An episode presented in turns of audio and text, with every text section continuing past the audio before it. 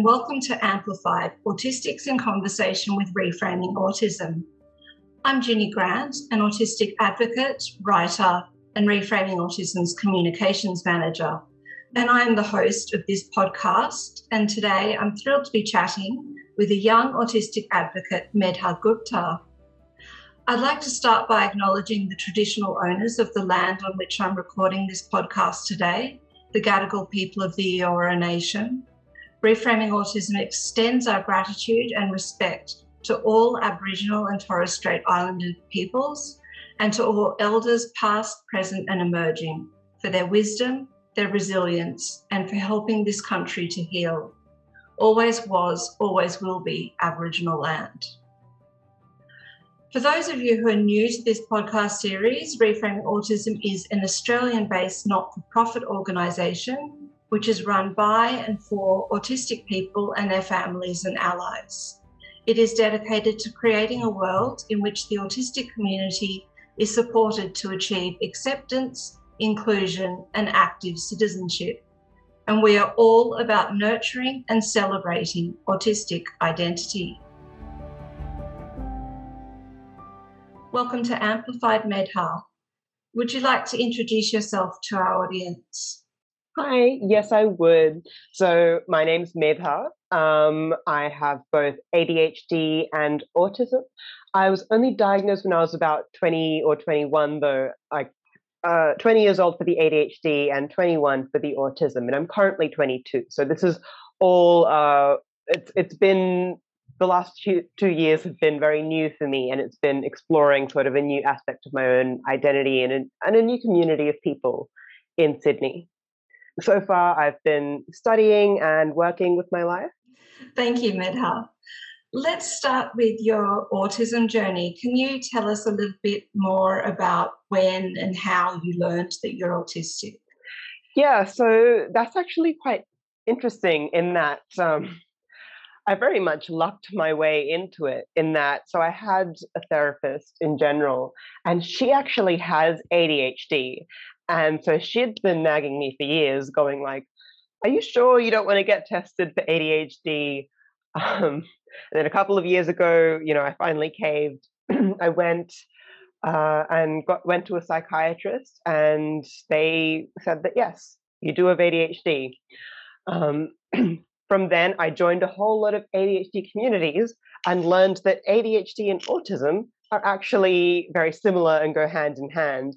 And the more I learned about autism, the more I'm like, hmm, maybe this is something I have. Uh, so I actually went and got reevaluated um, to a, a psychiatrist who was a lot more positive than the first one. And after I went through all the assessments there, that's when I got fully diagnosed with both ADHD and autism, um, and got put on, you know, a, a, better management plan for that as well. Um, but yeah, it's pure luck that the only my second psychi- psychiatrist actually also has ADHD. So I found it quite interesting in that I only got to where I was and got the diagnosis I wanted through other neurodivergents, mm-hmm. um, they're the ones who are actually able to pick up on these things um, when I wasn't advocating for myself where I didn't know that I had it. It's, yeah. Can you tell us about how you came to understand and accept your autistic identity? Well, um, it has just mostly been through the neurodivergent community in Sydney, to be honest. Um, because, well, we all know that there aren't great media representations that we all get growing up. So like we don't I had no full understanding of what ADHD or autism were um, until I got, you know, at least my ADHD diagnosis. And I started joining these communities where people talked about it and talked about the uncommon symptoms and talked about the common misperceptions. And like these communities have been absolutely amazing. I love spending time with them. I I'm so happy to invest uh, as much of my like energy as I can into them. And it's through sort of these discussions with all these like different people who got diagnosed at different times, who've had different presenting characteristics of autism as well. And I guess that's how I've slowly come to understand, and I'm still learning, um, but like neurodivergence and autism. definitely. Um, so, in what ways have you connected with the autistic community? You mentioned some neurodivergent online groups. Yeah. Um, so I'm not sure how common this is because I have heard other people who did the same. In that, when I got diagnosed, I literally Googled autism group Sydney, and it's the Sydney Autism Lions Club that comes up first. And so basically, I started going. They have some social meetups, and then some like more important meet, like more um, uh, like basically more more agenda based meetings.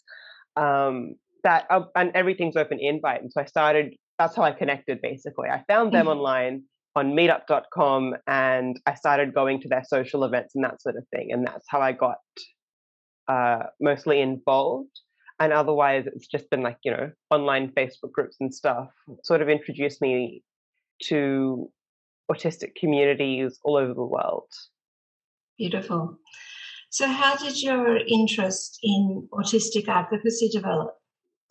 Yeah, see, that's actually quite interesting because um, it's kind of just by accident like i didn't wake up in the morning going like oh i'm gonna i'm gonna fight for the rights of autistic people you know it's just i i wake up in the morning and i'm like i just want to be treated like a normal person and just being out in the community being openly autistic you know and still doing like things in society like dating having relationships uh, having jobs and doing all of that while being autistic counts as advocacy and like just telling other people that like hi i'd like to be treated as a normal person counts as advocacy but for me it's just like i'm just trying to live my life and fit in with the with the world around me and apparently that makes me an advocate because like other people are like oh what you're meant to stay at home and i don't know watch big bang theory all day like so I guess that's how it developed. Like I'm just trying to be myself, and myself is apparently an advocate because I don't fit the stereotypes and idea of what people think I should be. You recently contributed a presentation to Reframing Autism's Autistic Flourishing Symposium called Flourishing in Otherness. Can you tell us a little about um, what you meant by that? Yes.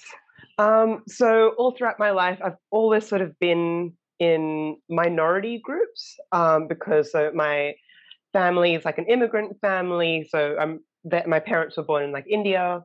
Um, I'm a woman, so I'm a am an immigrant. I'm a person of color. I'm queer.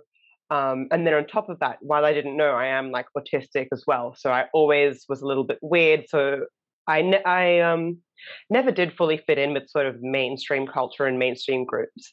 And I'd always end off in sort of these side groups. And like in uni, I joined like queer groups, queer groups that were led by people of color, like all sorts of sort of small like minority groups, advocacy groups, those types of things.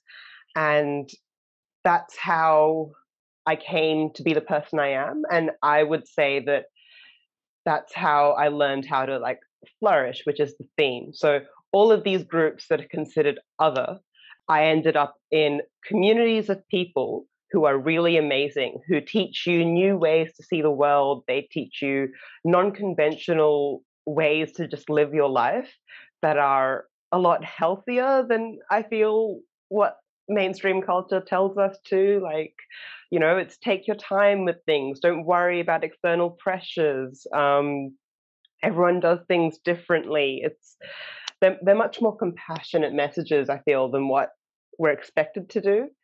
Um, and so, yeah, being in all of these other groups, like groups of, of so called weirdos, because they're feminists or non white or whatever, is just really helpful and it's been really amazing. Um, and that's what the presentation was trying to be about, was trying to express just how just how positive these groups are and just how much they made my life so much more rich.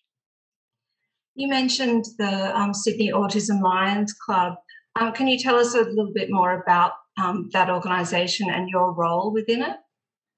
Um, sure. So I think my role, I'm I'm the treasurer of it actually. I joined it on a whim like before, and I was just really interested in the stuff they do. So, as a Lions Club, it's a community service based group, but it's a community service based club for like um, autism. Yeah, so we do a lot of stuff. So we throw lots of events, um, both for fundraising and that spread awareness or acceptance. Like we have writing competitions, we've done trivia nights. I'm working on an online escape room.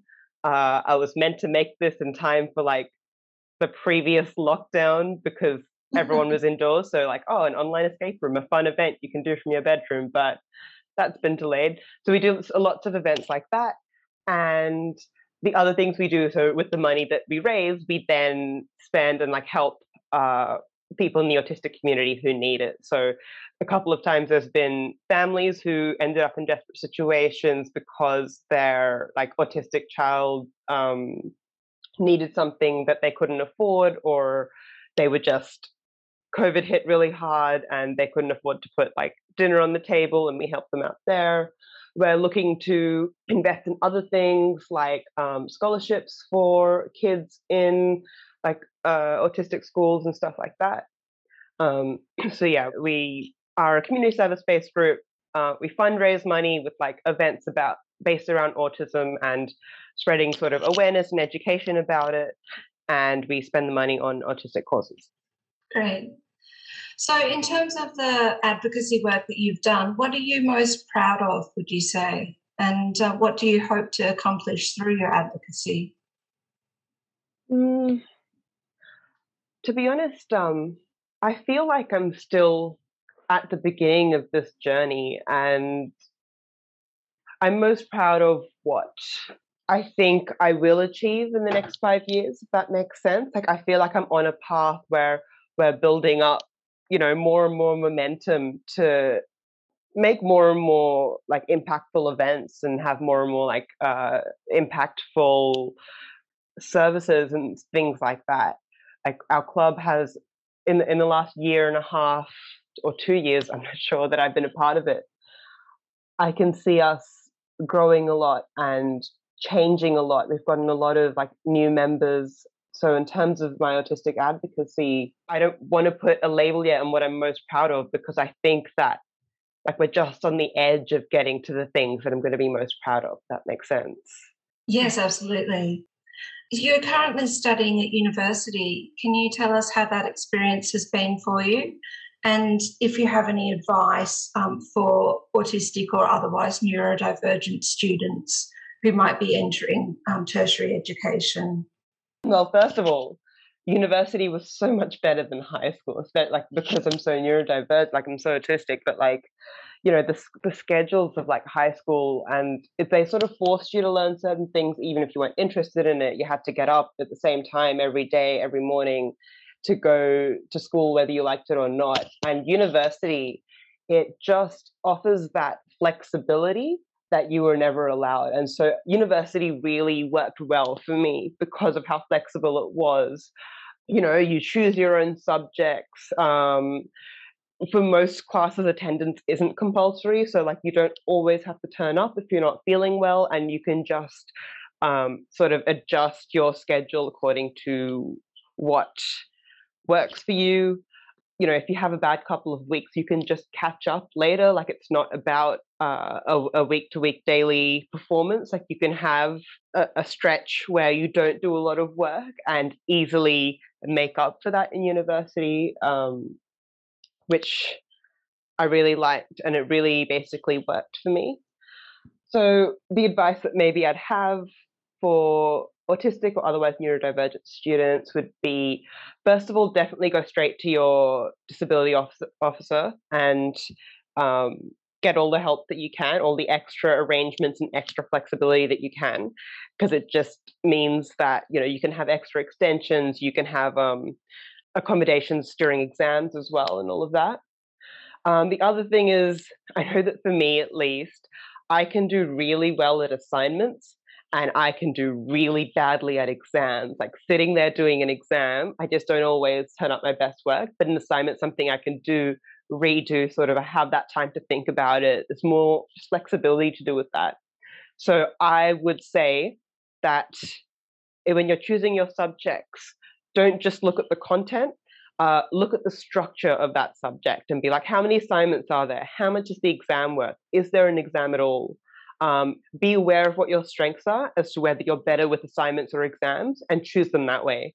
So for me, I'm not good at exams. I would look at exa- um, the subject structures and look for subjects with the most weighting on assignments because I know I can do assignments well. And when you do badly in exams, like not only do you fail the subject, it affects your self esteem as well. So like you really need to focus, like try and um, be aware of your strengths, like while you're figuring out your strengths, and play to them because um, it helps avoid sort of those situations where you feel like, oh, I failed this because I'm stupid. It's like, no, you didn't.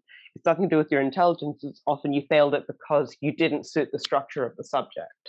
Um, so don't take that to heart and try and pick the subjects with more, you know, you friendly structures. That's really great advice. Thank you.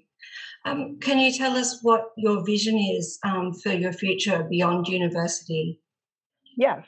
So my long-term career goals, uh, which is quite ambitious, is so we're on First Nations land, and I feel responsible for that. I think that I need to do something. Um, because I have decided to live in Australia, I want to find a career in helping um, helping a lot of the First Nations causes.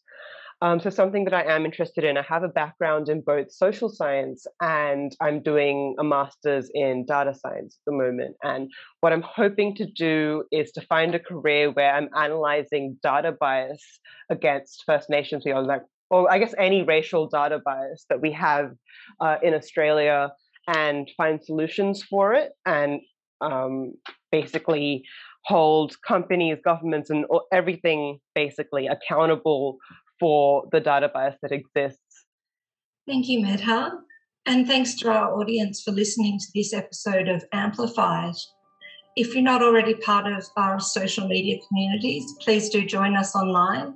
You can find us on Facebook, Instagram, LinkedIn, Twitter, and YouTube. We also have a website, www.reframingautism.org.au, which has a treasure trove of autistic created resources. Thank you again. Goodbye.